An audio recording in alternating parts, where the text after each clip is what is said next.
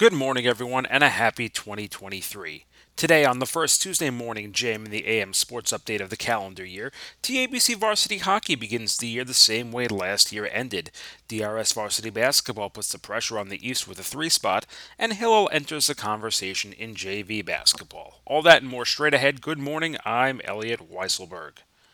We'll start out in varsity hockey, where the start of 2023 turned out to be a continuation of 2022 for the newly minted team to beat the TABC Storm.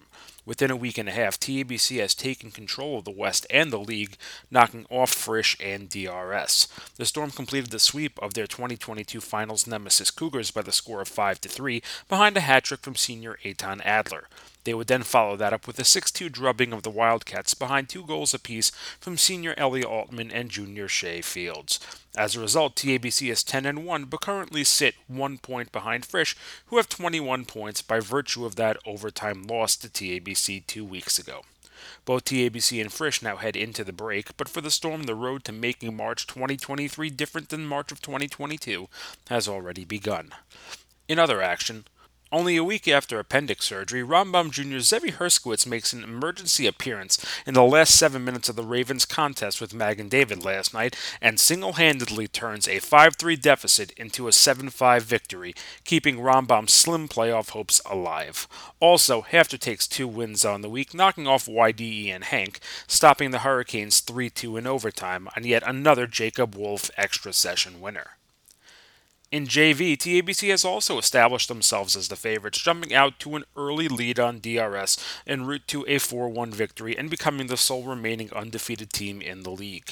Frisch kept their playoff hopes alive, defeating Ohr Yisrael 4-1, moving into a tie between the two teams, but both will likely need to win out, which include a game against MTA for both, and contests with TABC for Frisch, and SAR for Ohr Yisrael, and have help out East to keep Flatbush away to have any shot at the postseason. MTA is now 3 points up on both after knocking off JEC last night. Moving over to varsity basketball, they may not be leading the East, but the rate that DRS are knocking off opponents sure has put pressure on the rest of the league to keep pace down the stretch or fall behind. The Wildcats took 3 wins in 4 days, knocking off Rambam, Flatbush, and Hafter to end 2022, upping their record to 10-3.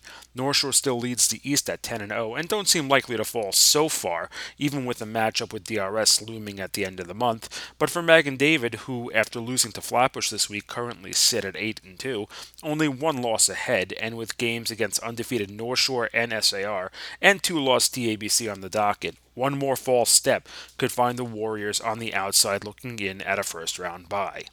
In other action, TABC got their 9th win and thrust Hillel virtually out of the race for a West bye with a 59-53 overtime win behind 19 from Yaakov Salomon. The Hillel JV basketball team heads in the opposite direction, though, taking wins on the week over Maor and JEC to improve to 5-3, locking up a playoff spot and thrusting them into the race for a first-round home game.